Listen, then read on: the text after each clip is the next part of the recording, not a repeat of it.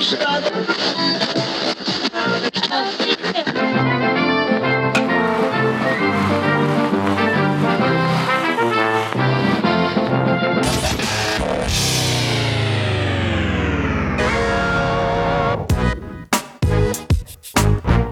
right, welcome back to another episode of Sean and Ed's Do Baseball. I'm Sean, And I'm Ed. and we are doing some baseball on, uh, I was going to say this Sunday, but Wednesday. Wednesday is when these shows come out. Yep. Uh, welcome back. Uh, if you don't know the format, We're a bi weekly baseball history podcast. that's right. Bi weekly. Excuse you, where the uh, story receiver doesn't know what the storyteller is going to be telling them. Exactly. Stories Uh, from baseball's past. Yeah. Baseball history coming at you. Uh, Ugueth Urbina, our last episode. That was a wild one. That was a wild one. Yeah, let's just say that. Yeah. Uh, fell off a cliff, scared me a little bit. Uh, yeah. Well, I mean, great it- story. Recent history too. History is always happening. So uh, yeah, give us a follow on the Instagram at doing dot baseball, uh, or follow us on Twitter at doing baseball. Definitely, if you're listening wherever you're listening right now, please subscribe, give us a review. Everything like that, every little bit helps. Tell your friends. Uh, but I'm super stoked. It's baseball season.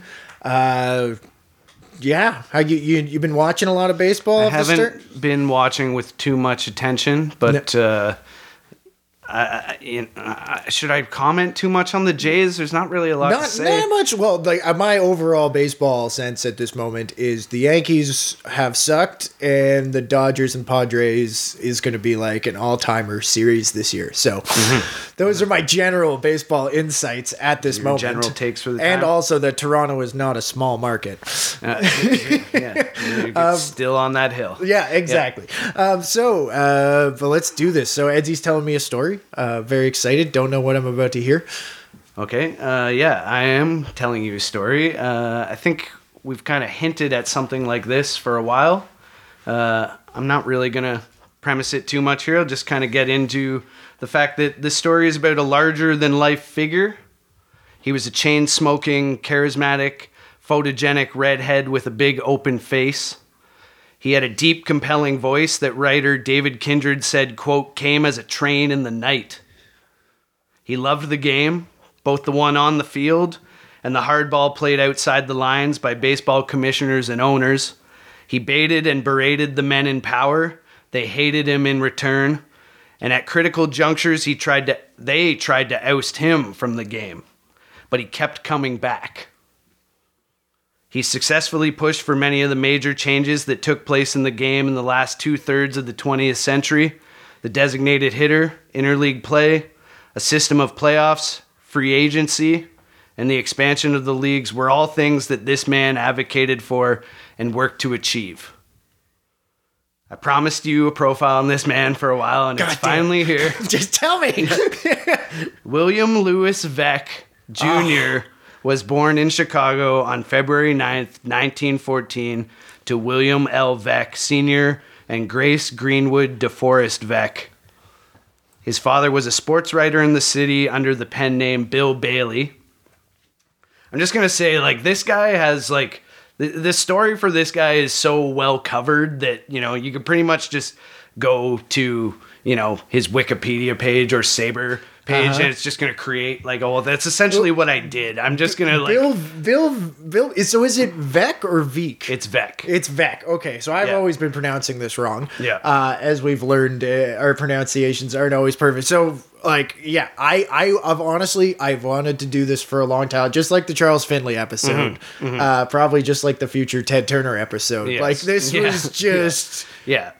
Uh, yeah, and th- there's so much to this guy's story that even I'm not sure. We kind of talked about this before we started recording that this could end up being two parts, depending how much discussion we get into about how crazy this guy's life was. I am so I. Uh, there's no uh, doubt that this might be two two Yeah. parts now, but at the same point, Charles Finley was just a one parter, so we'll see how this goes. Uh, let's do it. All right. Yeah. So, um, like I said, uh, Bill Veeck's father was a sports writer in the city under the pen name Bill Bailey. So he was William Sr., but writing as Bill Bailey. Uh, Veeck Jr. Famous, famously liked to say, quote, I am the only human being raised in a ballpark. He may or may not have been correct about being the only one, but he certainly wasn't lying about growing up around the park. Yeah. As I mentioned before, William Sr. was a sports writer in Chicago and a critical one at that. Critical, like, for his criticisms, not like. Oh, oh, Yeah. like he he wasn't important. He you know, was well, he was he was important, but like you know, he was important because he was so critical of of, Yeah, of the so- teams in Chicago. So was he like a like a modern or a, not a modern day? I don't know, like a Steve Simmons of his time. Uh, I mean, not maybe such like a hot take artist, but like Yeah. you know, like critical of of the team. He he thought that he could run the team better. Yeah. essentially. Um, says under his pen name Bill Bailey, Veeck wrote a number of columns that criticized the way the Cubs were being run, and the man with the pen even surmised that he could run the team better. And since baseball is a section of society inhabited by personalities larger than life at the time, and even so now, but um, uh, the Cubs owner, William Wrigley, decided to call Bailey out, dared him to do better, and made William Vex Sr. the president of the Chicago Cubs. All right, that is that is what year was this? Uh, 1918. That is absolutely phenomenal. Yeah. Just- you think you could do better? You're the president now. what? You just got hired, man. Yep, you're not writing anymore, you're the president. You're the president. You're in charge. Do it up. Yep. So in 1918, Vex Sr. takes over the Cubs. And uh, a few years later, young Bill began hanging around the ballpark around the age of 10, working as a popcorn vendor and ticket seller, and also apparently as a part time concession salesman for the Chicago White Sox across town. So we got a ten year old working at the ballpark. That's right. Just classic. That's right. so so he's working at Wrigley and across. At Comiskey, yeah. Yeah. So this is 1924 around then or whatever. Yeah. So for schooling, Bill Jr. attended the exclusive Phillips Academy in Andover, Massachusetts, which is one of the best prep schools in America. Oh, okay. All right. Yeah. Um, but he only lasted a few weeks after, and then spent two years of public high school in the Chicago suburb of Hinsdale. He was dispatched to the Ranch School in Los Alamos, New Mexico, whose experimental curriculum followed the back to nature philosophy of Henry David Thoreau. Interesting. So he went from like prep school, couldn't hack it at Yeah. that, or was just too much of a rebel. Yeah. Uh, Probably the latter. Yeah. And gonna then they were like, you know what, we'll just put you in a public school. And then he didn't even that. Well, he was there for work. two years, and then they sent him out to this They were like, this "All right." hippie school. Yeah, we're going really alternative school for you, Bill, because. Uh, But he you- left without graduating. Oh, Okay, so he didn't hack it out there either. so no no high school degree. No, no. Uh, but he passed an entrance exam at Kenyon College in Ohio. Uh-huh. He said he remembered his brief college career as a nonstop party. As do as do many people. Yeah. As do many. Yeah. I love that. Like it's just so he's just you could just go to college if you just pass this exam. That's like high school, like in a nutshell for so many people. Yeah. just like fail out, then they're like, oh, I can still go to college. No, you uh, guys told me this student. whole time. Mature student. Yeah, you told me this whole time if I didn't do this, Yeah. I'd never go to college. Stay in school, kids. Stay in school, but, But he there's was elected. but he was elected freshman class president. Uh huh. Played football and That's because you could do keg stands better. yeah, that's probably right. and joined the Beta Theta Phi fraternity. In his sophomore year, his father, William Sr., was diagnosed with leukemia, and Bill quit school to be at his father's side. In the last weeks of his life, William Vex Sr. could not digest anything but wine. And since these were the years of I think he was lying. Well, in any case, these were the years of prohibition, and young Bill arranged a deal to procure the spirits for his father from Al Capone. At a B. They're in He's Chicago, a right? problem solved. Well, That's- you got to think that his dad probably rubbed shoulders at oh, some Oh, no point doubt. And so especially your president of the Cubs slash their biggest Why else critic. would he be writing under a pen name? exactly? You have to conceal his identity for When- some reason. well, yeah. And this is probably it. Yes. Yeah. Exactly. So I love that it's just like you can only drink juice. That's the only thing you'll digest. Wine? Oh, so wine is juice? No, no, no, like like juice, just like any like non-citrus juice, like grape juice, cranberry. Okay, so I'll drink some wine. That's what happened. But anyway, when in 1933, in 1933, when Bill was 19, his father died. Veeck Jr. always referred to his father simply as Daddy and revered him, but the two, the two could not have been less alike. Okay, I don't like people referring to the as daddy. Well, that's what he did. Yeah, Anyway. no, he just loved it. He always called him daddy, not dad, not just like hey dad, like hey daddy. It's another weird hill to die on. All right. William Veeck was formal, the perfect picture of establishment dignity, a true gentleman. Junior, on the other hand, never wore a tie, had wild, unkempt, reddish hair that earned him the nickname of Burrhead, and spent his life perpetually going against the grain. Burrhead. Burrhead. Yeah. When you see pictures of him, it's like, okay, yeah, he's kind of got these like curly hair, like it looks like burdocks all stuck to his hair and shit. Anyway, after his father's death, Veeck left college, as I said, and Wrigley hired him to be an office boy for $18 a week. And he eventually rose to become the Cubs treasurer. He was hired by Philip K. Wrigley, who had taken the helm of the club and the family business following his own father's death in 1932. Like Veeck, P.K. Wrigley was an apple who fell far from the tree. His father was a super salesman, and Philip was painfully shy, happier to tinker with a car than meet the public. However, the young Veeck was brimming with promotional ideas, such as installing lights at the ballpark. Wrigley rejected all of them. Veeck's only contribution to the Cubs was planting the ivy on Wrigley Field's outfield walls, but that may have been Philip Wrigley's idea in the first place. What? Yeah. So uh, I, I, lo- I love the rejection of just like maybe we could put some lights in so they could see better and they could play longer into the evening. nope, day games. That's it. Day games. All right, but maybe we plant some plants in the outfield. That sounds great. Veeck married Eleanor Raymond on December 18th, 1935.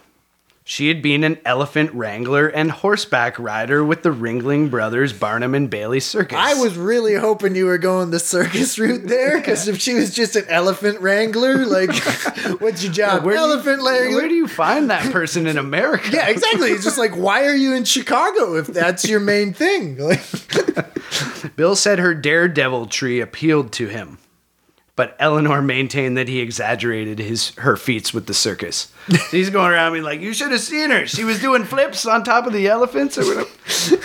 anybody that works with elephants and survives just, I mean, means you earn the elephant's respect. So I, yeah, I guess that's uh, true. ultimately, I've earned her respect. Right, right. At fo- er, in 1941, at the age of 27, Veeck bought his first ball club. Amazing. Yeah, how? I guess his dad's money mainly. Uh, probably. Yeah. We'll get to that. Yeah. The Milwaukee Brewers of the Double A American Association, which was at the time the highest level of the minors. He said sometimes that he paid nothing for the failing franchise while assuming $100,000 in debts, but the Brewers business manager Rudy Schaefer said Veeck put up $40,000. All right. So, It was it was other people's money. He had like investors and but stuff all the time or yeah, whatever. but- it sounds like the club was like they were like, we're in debt, buy our debt. Yeah, yeah. just looking for anybody to buy. Pretty much, pretty much. So the 1941 Brewers were a last place team, mm-hmm. and he brought along one of the investors, Charlie Grimm, to be the manager. Grimm, who played first base and the banjo left handed. At the same time? I don't think so. I'm not even sure why that's relevant. Yeah, but nope. uh, he managed the Cubs in 1935 to a pennant winner, and Jolly Cholly, as he was known, was a perfect fit for v- for Veeck. Milwaukee became the place where Veeck tried out all his promotional schemes, and he brought the successful ones with him to the major leagues. He cleaned and painted the stadium, which was falling apart. Is that just an idea? Like maybe if we just clean this place up, No, that's not an idea. I'm just people out, will enjoy their time no, here. I'm just pointing out that he, you know, fixed up the stadium. he fixed it so, up. Uh, he gave away prizes every night, Mm-hmm. showing a fascination for animals in particular. Lobsters, what? pigeons, chicken, lobsters. Yeah, lobsters, pigeons, chickens, guinea pigs, and a particular favorite, a sway-backed horse.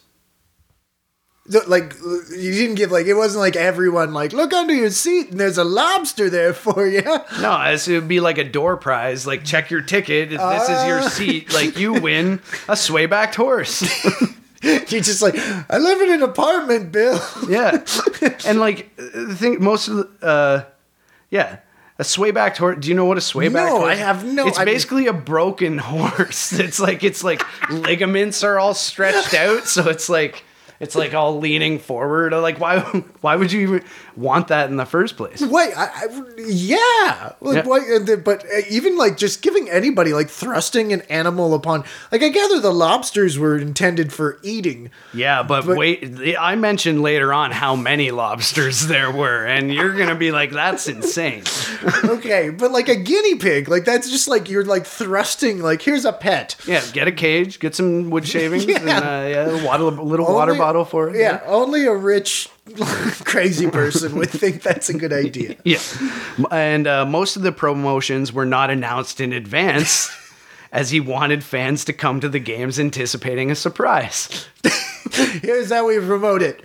We don't tell Yeah, anybody. we don't tell anyone. We don't even tell them there's a game going on. It'll be all word of mouth. They'll just leave and be like, "Veeck's crazy. He gave me seven guinea pigs." As soon as they hear about that, everyone's gonna be showing up. And here's where we clarify the pronunciation of his name. Okay. According to his autobiography, Veeck, as in wreck, Ah. Veeck claimed to have installed a screen to make the right field target a little more difficult for left handed pull hitters of the opposing team. Mm-hmm. The screen was on wheels.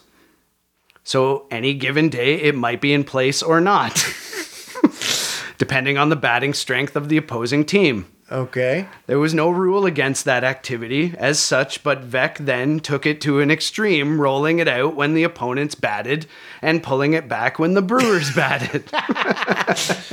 When the when the visitors are playing, it's a twenty foot wall. We're playing, it's eight.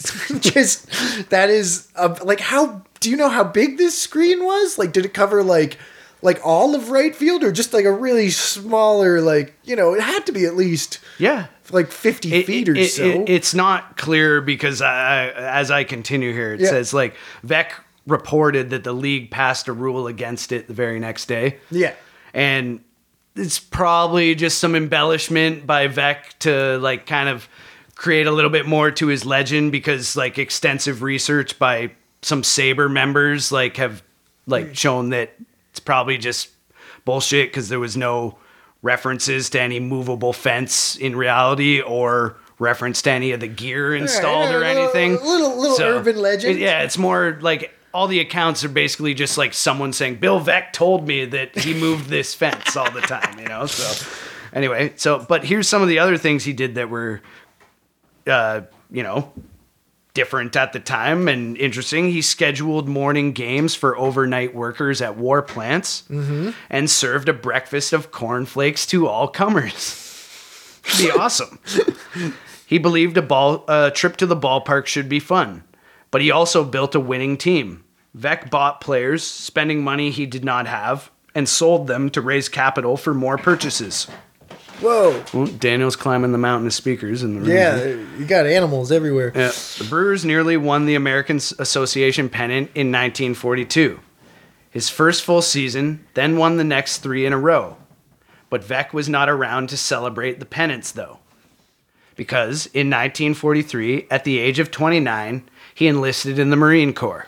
Whoa. Yeah. So he's the owner of the Brewers. Is just like, well, time to go. Yeah. So he goes over, uh, and he asked to be sent to a war zone. Yeah, and if he joined, if he joined the Marines, he's going to the he's going to fight Japan. Mm-hmm. Yep. That's right. After basic training, he was shipped to Guadalcanal in the Solomon Islands. but he still played a role with the team by using war correspondence to get his thoughts and ideas back to Milwaukee. Hey Ernie, Ernie Pyle, Yeah. just uh, yeah, can, could you just run a line over the uh, over the wire Over the just- Pacific? and just let just Tell let them him to bunt. Tell them to bunt. Uh, the fact that Veeck was conducting baseball business from a war zone was newsworthy and certainly didn't hurt the team's attendance. But it was in that war zone that he was seriously wounded. An anti aircraft gun he was firing recoiled, smashing his right leg. Fuck. Yeah. No, but like oh, I always think about that. Anytime you see like artillery videos or like just like the Of that, like, Yeah, yeah, like yeah. that kickback. you know somebody accidentally was in the wrong oh, place Oh, at yeah. the right time. So Bill Veeck Bill Veeck was so one of them. smashed his It leg. smashed his leg like uh. down like the shin part i Oh. think it became infected and he was shipped back to the united states for treatment after spending 15 of the 21 months he was in uniform in hospitals part of his leg was amputated but he was never one to wallow in self-pity and he threw a party for himself and danced the night away on his new prosthetic limb I knew he had a fake leg, and I didn't know where he got it from. that's where he got it. That is, uh, well, I mean, good for him. I mean, at least he, he got it in an honorable way and fucking just Yeah. kept going with it. Yeah, and so he's like 31 now and just going wild. Yeah. He joined the Marines at like 21, or I mean, 29. 29. Yeah. So, um, so he, like I say, he danced the night away, and but the ordeal wasn't over. He required a series of surgeries and skin grafts over the years. Mm-hmm. Uh, Veeck handled the pain with a singular sense of humor, though. "Quote: Suffering is overrated. It doesn't teach you anything." That was his mantra, and he turned his new limb into a sight gag. He would light a cigarette, pull his pant leg up, and use the ashtray he carved into the wood. So he's got like an ashtray calf. Yeah, yeah. He'd like cross his leg, put his Yeah, leg yeah, up like this, yeah. and be like, There you, you know, go. just tap it out there. I mean, why not? I might mean, as well. Amputees need to get creative. Tell amputees what to do. I won't. I'm sorry if you're an amputee, but get creative. Decades later, he took a bad fall at the Baltimore airport. Somebody asked, "Quote: Can I call you a doctor?" No, he shot back. It's the wooden leg. Get me a carpenter. and his children report that he used to keep various shades of brown paint on hand in summer so that the tan on his wooden leg would deepen as the season progressed. I don't know if that's true or not, but if that is true, That and he is- painted it up as the summer went on, that's amazing. But what does he do in the fall when he starts to get pale? He paints it back to pale. Okay. It just get heavier and heavier over the years, I guess. Yeah. So then, in 1944, Grimm left the Brewers for another tour as manager of the Cubs and persuaded his old friend Casey Stengel to take over in Milwaukee. And Veeck was furious when the news reached him in the Pacific weeks later because Stengel had been fired after losing records as manager of the Brooklyn Dodgers and Boston Braves. Veeck wrote Grimm a blistering letter demanding that he, quote, fire that clown Stengel forthwith. So these are the messages he's like relaying He's- back and forth across the Pacific. You quit and you hired Stengel? Fire him. What's he got against Casey Stengel? Well, at this time, he, he was fired for being a shitty manager of the Brooklyn Dodgers and Boston Braves. Yeah, I guess, but like, He, he hadn't had his Yankee years yet. I guess. But uh, after Stengel brought home the pennant, Veeck admitted his mistake. He asked Stengel to stay for 1945, but Casey heard about the letter and decided he'd go home to California. Veeck told, or sorry, so Veeck sold the Brewers soon after he returned from military service in 1945 for a cool for cool profit of two hundred seventy-five thousand dollars, claiming, "quote It was a choice between my club and my marriage." The truth was that the marriage had been in trouble even before Veeck joined the Marines. He moved Eleanor and their three children to a dude ranch in Arizona that he named the Lazy V. Their reconciliation didn't work, neither did his divorce from baseball. Within a few months, he began looking for a way to get back into the action. A vulture in search of a dying baseball club. Yeah. A, a, a You knew Eleanor wrote. after Eleanor had such wonderful relationships with the elephants. You knew she was just like no, nobody was going to be good enough for her. Yep.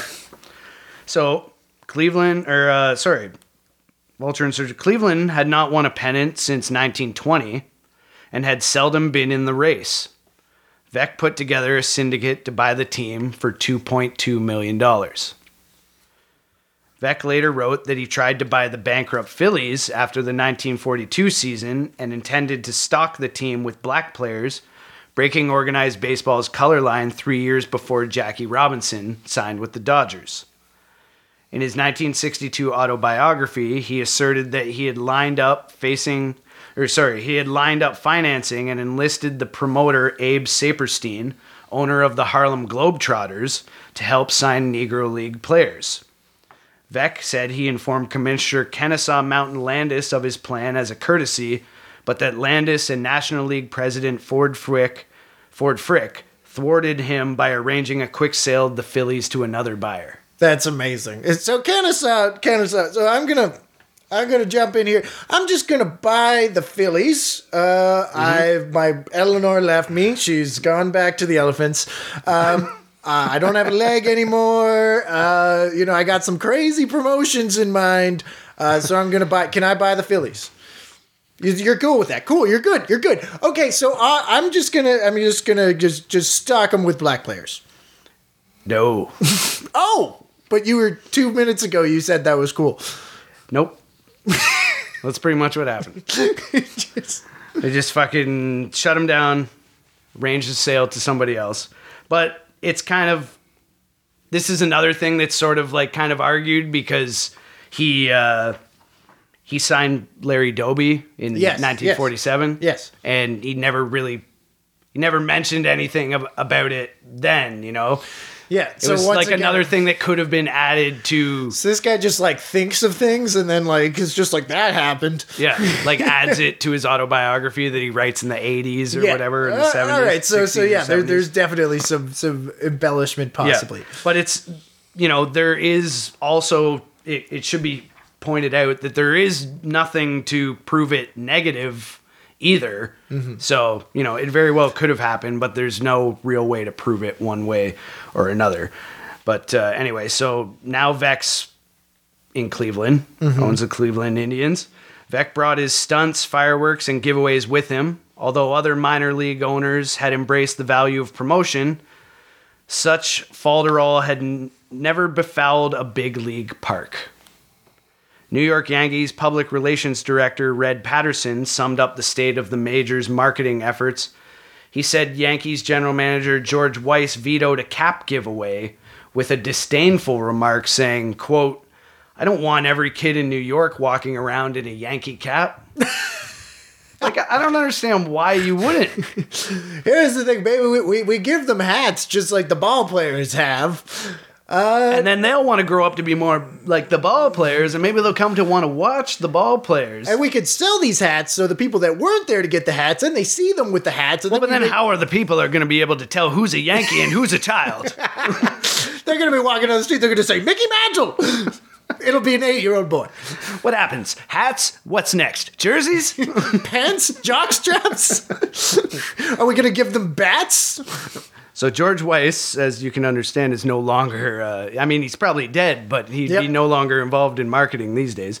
Uh, responding to sneers that his stunts were decidedly lowbrow, Vex said, "quote My tastes, I have found, are so average that anything that appeals strongly to me is probably going to appeal to most of the customers." In his philosophy, every day was Mardi Gras and every fan a king or a queen. I like that he's just like, I'm just so normal. Like, I just, everything that I like. Look at my leg. Like it's not even a brag. It's just being like, you know, I'm just. I know what the people want. I'm basic as fuck, and you know what? You know what people want? People want a goddamn lobster under their seat and, a, guinea baseball pig. hat. and a guinea pig and a broken horse. um, where am I here? After he took over in June 1946, Veeck pushed Cleveland's suffering attendance above 1 million for the first time. He moved the games from League Park, which had room for only 22,500 people, to the 78,000 seat Municipal Stadium, which the team previously had only used on Sundays, holidays, and for games with anticipated large crowds. He removed the door to his office and listed his home phone number in the public directory. So you could just call up Bill Veeck and complain to him about the Indians. Would, at the time, I'm sure there was many good conversations. No, I imagine. I'm not sure how many he like. I guess he, he wouldn't necessarily answer every single one, but Yeah, I mean, it was not like he was home a lot too. Yeah. Uh, Veeck again tried to patch up his marriage during the 1946 World Series. He invited Eleanor to join him at the series, unfortunately, along with dozens of friends and business associates. Veeck spent his time entertaining the guests rather than his wife. Yeah, that's uh I mean, I see what he was doing. He was trying to be like, look how important I am. But the thing is, like, they weren't in the World Series in 1946. He was just like, I guess he could go because he was an owner of a team or whatever, but, you know, Where was the 1946 World Series? I can't remember, but the, the the Cleveland was not in it. Cleveland. Okay. Cleveland finished like fourth or fifth that year. Yeah, uh, I don't know why. I'm like trying to Google really quickly, Yeah. and I'm like really doing a bad job at it. Yep, yep. Uh, Uh, I did find out, uh, according to Google, uh, what 1946 was. Yeah, it was a seven. it was a seven game series. Yeah, it was the Cardinals and Red Sox. That's right. Yep. And uh, so, as I say, it was a seven game series, and Eleanor was not impressed, obviously, and she left him for good. Yeah. Yeah. Uh, Cleveland finished sixth in 1946. There it is. Yep. And rose only to fourth the next year, although attendance jumped to 1.5 million. So his promotions are doing wonders, obviously. yeah, the team's slowly getting better, but you know. Yeah. Uh, they uh, were second best in the, or sorry, the attendance was second best in the league. Veeck signed the American League's first black player, Larry Doby, in July, and then he signed Satchel Paige, played up his uh, mystery around his age, and he had a new drawing card as well as a useful pitcher, He did what? like a drawing card, like. Look, it's Satchel Paige. Come and Oh, you know, like a oh, marquee. oh. Someone to put on the marquee. A marquee, yeah, yeah, Yeah. yeah, I was like, I was like, he just drew a picture. No, no. I'm like picturing him like drawing names out of a hat No, to no. find out who was pitching. no, that no, night. no, no, no, no. He had like a name that would draw a crowd. Yes. and uh, a useful pitcher, obviously. Yes. So Veeck also acquired Yankees second baseman Joe Gordon, a former MVP who returned to stardom with Cleveland for a few years. Finally, he decided to get rid of his shortstop and manager Lou Boudreau. At 30, Boudreau was a former batting champion and seven time All Star, but Veeck derided him as a hunch manager. So I, I don't know what that means. I assume that means he just like ah, he goes with his gut too much. He doesn't Yeah, play yeah. the the Doesn't percentages. He, yeah, yeah, all right, all right. But it's also like I in reading this, I was like, why couldn't he just like demote him to just a Shortstop. player? Yeah, Yeah. like you don't have to I know. get rid of him. Yeah, Like- this is the problem. Yeah, when you have player managers, Yeah. if once they become a shitty player or a shitty manager, Yeah. you might still want them as a player, and vice versa. Yeah. But yeah, exactly. Yeah, I guess it could go either way. Yeah. So anyway, the the when word of the plan to trade Boudreau leaked, Veeck faced a hurricane of criticism. So obviously he was still a good player And popular. yeah, and the fans so the fans freaked out. Uh, there was no sports talk radio then, but fans made their opinions clear in letters to the papers. Or And just calling Bill's house. yeah, that's true. I guess they could have done that too. Left a lot of messages on his his voicemail's full. Yeah. Uh, and sports writers lent a megaphone to the outcry. He announced he would bow to the fans' wishes and keep the manager. That's always a good working relationship after yeah. that. Yeah, yeah, exactly. yeah. Uh, the but that being said, the Boudreau trade was the best deal Veeck never made. Oh, Boudreau had the season of his life in 1948, batting 355 with a 453 on base percentage and a 534 slugging average, and won the MVP. Veteran third baseman Ken Kelter, Keltner turned in a career year. Gordon slugged 32 home runs. And pitchers Gene Bearden and Bob Lemon each won 20 games while finishing 1 2 in ERA. The Indians fought the Yankees, Red Sox, and the surprising Philadelphia Athletics in a tight pennant race, with a team winning, with a winning team and a thrilling race added to Veeck's nonstop promotions, 2.6 million fans turned out, a major league record that stood for 14 years. The season ended with Cleveland and Boston tied. In a one game playoff, Boudreau hit two home runs as the Indians won 8 to 3. Wow. Yeah. So yeah, So that was the season of his life. definitely. Yeah. Veeck made the World Series an event for the common fan. Series tickets had always been sold in sets for all home games. And at this time, this is when the middle three were played in Cleveland. Yeah. So it was two, three, two. But Veeck sold single game tickets to allow three times as many people to see their team play for the championship. Yeah. The Indians defeated the Boston Braves in six games. The 1948 season was the triumph of Veeck's life, but after the victory parade, he went home to his empty apartment. He wrote later, quote, I had never been more lonely in my life. Isn't that Eleanor's gone to the yeah, elephants, Eleanor's gone. you know? Yeah, ele- elephant's gone. Eleanor's gone. I mean, but that's what he's he's accomplished. You know that that's the thing. That's why we're never we're never happy. You know, in the end, even if you accomplish the the greatest thing that you ever chose to accomplish. He's like, now I got to come up with another great promotion. exactly. well, I mean, like I, I knew that was coming just based on like the the major league, uh, the beginning of the major league episode. Right. I was just like, oh yeah, they're going all the way at one point here. Mm-hmm. Mm-hmm. Uh, So, he, like I say, he said he'd never been more lonely in his life, which may explain why Veeck's years in Cleveland were marked by a quest for excitement. He joined a group of late night revelers known as the Jolly Set, which is ironic. Yeah. What? When Cleveland's Cafe Society proved too tame, he began making overnight commutes to New York, flying into the city to close down the Co- Copacabana nightclub, then flying home the next morning. Jesus. Well, he's, he was partying in college. He's so just he's you know. going through like a midlife crisis clearly at this moment. Yeah, He's he's got one leg. Yeah, he's almost 40, I guess, Yeah, at he's this point. just yeah. he's single. Yeah. He doesn't know what to do with himself. He's successful and like has accomplished so much, but he's also empty inside and is trying to fill it with drugs and alcohol and sex. Yeah, at the Coco Cabana nightclub. So after 1948, inevitably, the 1949 season was a disappointment. Uh, Cleveland dropped to third place, and attendance fell by more than 300,000. Uh, Veeck continued to rev his promotional engine, but he could not outdo himself. When the club was eliminated from the pennant race, he staged a funeral at the ballpark and buried the 1948 flag. a stunt that outraged some of his players and fans. yeah. Yeah, no doubt.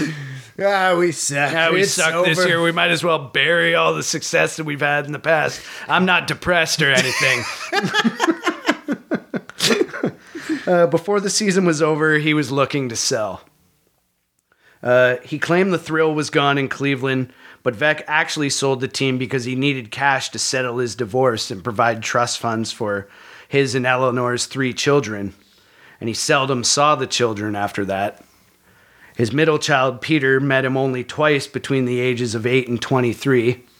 His daughter, Ellen, said her mother became withdrawn following the divorce, quote, so I feel as I have been raised as an orphan.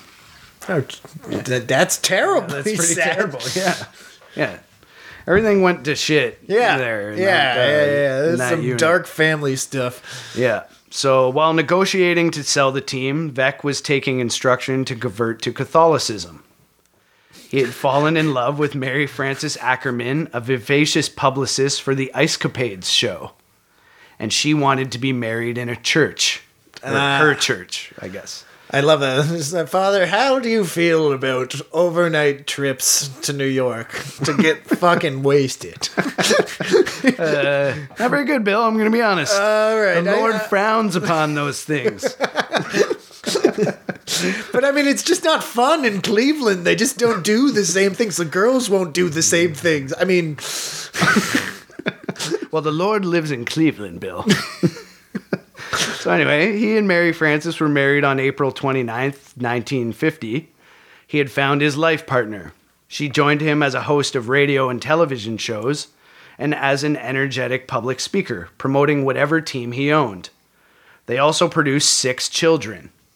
His son, Mike, said later, quote, My father loved baseball so much he had nine kids. When the DH was introduced, my mom left town. That, that's like also just like you, I mean, ugh. you got three kids that you basically don't see already. Yeah. and just really Catholicked it up with six more. yeah, yeah, pretty much. Uh, the couple moved to Veeck's Arizona Ranch, but not for long. Civic leaders from Milwaukee, LA, and other cities wanted him to buy a major league club and bring it to their area. Veeck set his sights on the St. Louis Browns, the American League's perennial doormats. The team had won its only pennant in the wartime 1944 season when its draft rejects proved stronger than the competition's. Uh, the Browns were playing second fiddle to the Cardinals in the Major League's smallest two market team. Visiting teams even complained that their share of the sparse gate receipts didn't even cover the travel expenses to get there. So the Browns are suffering. Yeah, the Browns are well. They were as as you put it, a perennial doormat. Yeah, they were never, ever, ever good. No, no. And they they they were like I said playing second fiddle to like the tenant in their stadium. Yeah, you know? exactly. The Cardinals were Always good. Yeah. Always good. Uh, when Veeck bought the Browns in July 1951, it was widely predicted that he would move the franchise. But he later insisted that he planned to stay in St. Louis and run the Cardinals out of town. Of course, he said that. Veeck succeeded merely in annoying Cardinals owner Fred Saigh by hiring former Cardinal stars Rogers Hornsby and Marty Marion as managers, as well as Dizzy Dean as the announcer. I just love it. He's just like rubbing it in their face. I'm just gonna take all the old Cardinals, and then Yeah. soon they won't even know. We'll just we'll just change our name to the Cardinals. two Cardinals. no one won't know the difference. He also decorated Sportsman's Park, which the Browns owned, but which both teams shared, with Browns mem- memorabilia and nothing else. He's just like, nope, Cardinals don't even exist. yep. Yeah. He's just uh, what's the- what's the uh, what's the what's the word? What the the I don't know. gaslighting them? Yes. yes. he is gaslighting. No, they don't exist. An entire fan base. Yeah, that's right. You guys are nuts. Uh, on his first night as owner of the Browns, he served free beer or soda to everybody in the ballpark. All right. The man knows what the people want. He said he did, and he does. He exa- if anybody had a promotion that was just like come to this place, there's free beer and soda. That's right. Yeah. Yep. Just Six weeks later, he pulled his most famous stunt. Three foot seven inch Eddie Gaedel popped out of the Browns dugout to lead off in the second game of a doubleheader against the Tigers. Following a grand introduction to the crowd between the two games, where Gaedel emerged from a massive cake which was served to the fans with free beer. wait, a minute. Wait a minute. You had a little person That's right. inside a cake, That's right. which was a real cake. It's a real cake. which was served to people. That's right. And you did this in between, so it wasn't even like it wasn't like to begin the season. It was just in the middle of a doubleheader, just like stick around. We got a big surprise, and there's right. cake and beer for everyone. That's right. And then a little person pops out of the cake in a uniform. That's amazing. Yeah. Oh my God, Bill. Yeah. So Man knows what people want. Yeah. he knows what people want even if they don't know what they Yeah. want. Manager Zach Taylor showed the umpire that Gaedel had indeed signed a contract. And then the tiny man squeezed into a deep crouch at home plate, displaying a strike zone slightly larger than a matchbox. Mm-hmm. Veeck threatened to shoot him if he swung the bat. Just no. I mean, I'm sure that's a hyperbolic threat, Yeah, but like, but- you know. Oh my God. All right. As the largest crowd in nearly four years whooped with delight, Detroit catcher Bob Swift dropped to his knees, and pitcher Bob Cain delivered four high ones. Gaedel trotted to first base, slapped his pinch runner on the backside, and ran to the dugout, waving his cap.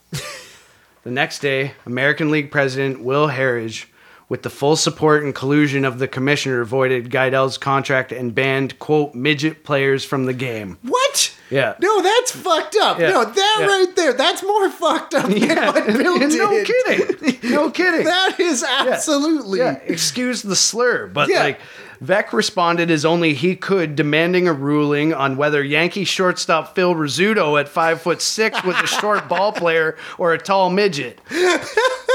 He then protested that six foot five Walt, Dr- Walt Dropo of the Boston Red Sox, who the Browns were playing next, was too tall. Which is a fair Yeah, point. Like, no, you this know? is exactly. This is where where you should be. Doesn't matter how big you are. If you can play, you can play. That's right. Exactly. So Veeck said, quote, I try not to break the rules, but merely to el- test their elasticity. Yes. It's a little Happy Gilmore. Yeah, there. exactly. It was not testing it. It was just testing its durability. It, it was made it. of woods. Five days after the Gaedel game, Veeck struck again with grandstand manager night. Did you hear that? I'm assuming that this gives the audience some sort of uh, ownership of the managerial decision He handed placards printed with yes and no to fans sitting behind the home dugout, and at key points of the game, they were asked to call the plays steal, bunt, hit, and run. I feel like this really takes the surprise out of it for the other team. yeah. Well, I guess, like, I'm not sure how it would work, but I guess it's kind of implied, like, they wouldn't. I don't think it was like put up on the scoreboard well, or how anything else like do that. you ask so That's many true. people? How would you ask so many people? Because it says there was 1,100 people. Manager Zach Taylor watched from the rocking chair, puffing his pipe, while the 1,100 or so managers in the stands guided the Browns to victory over the Athletics five to three. Oh my god! So they won. yes, yeah. What year was this? Uh, I don't even know. the- in Like, the- it's like Yeah. Okay. it's yeah. It's. I was like gonna say, I was gonna say he's no, yeah, yeah. It's it's definitely. Uh, I was just wondering if Charles Finley was on the other side. 50s. Okay, so it wasn't Charles Finley yet. No. with the Athletics. But anyways, that is just absolute. Yeah, this guy's I love that definitely- the manager's just like, well, fuck it, I'm gonna smoke a pipe and sit on a rocking chair, Bill. If you might as well. I might as well. Might as well. Uh, but in the eyes of many critics, Veeck had gone too far. He had inserted his stunts into the ball game, made a mockery of it, but the Browns' attendance improved in the second half of the season, even though the team finished last. In 1952, attendance nearly doubled, but it was still the lowest in the league as the club rose only one slot in the standings. So, next, the IRS brought Veeck down. Oh. Although it had nothing to do with his own shaky finances. Cardinals owner Fred Saigh was convicted of income tax evasion and was forced to sell his club. It looked as first as though Veeck had won uh, because a Houston group put in a bid to buy the cards and move them. But August A. Busch Jr., owner of the giant Anheuser-Busch brewery, stepped in to keep the Cardinals in town. With this development, Veeck knew it was over for him in St. Louis, saying, quote, I wasn't going to run Gussie Busch out of town. So we're at like 47 minutes, so I think uh, call that as like the first half for now. But uh, Wow, that yeah. was just half. That's just half. Like that's just like he he still owns the Browns. This is only 1951. Like, Holy you know, hell! So all right, well, we're gonna we're gonna keep this going in part two. Uh, tune in next time. This is phenomenal. I thought we were just going for it, but holy shit, there's still more to go. Yeah. Uh, can't wait to see how this concludes. yeah. Uh, so uh, until next until time. next time, follow us on Twitter at doing baseball and uh, Instagram at doing dot baseball. And Apple Podcast, Spotify, all that stuff. Give us a rating, give us a review. Thank you very much for listening. And until next time, I'm Sean, and I'm Eds, and we were doing baseball, and this is part one of Bill Veeck. Veeck. Veeck, as in wreck. Rec. Okay, bye.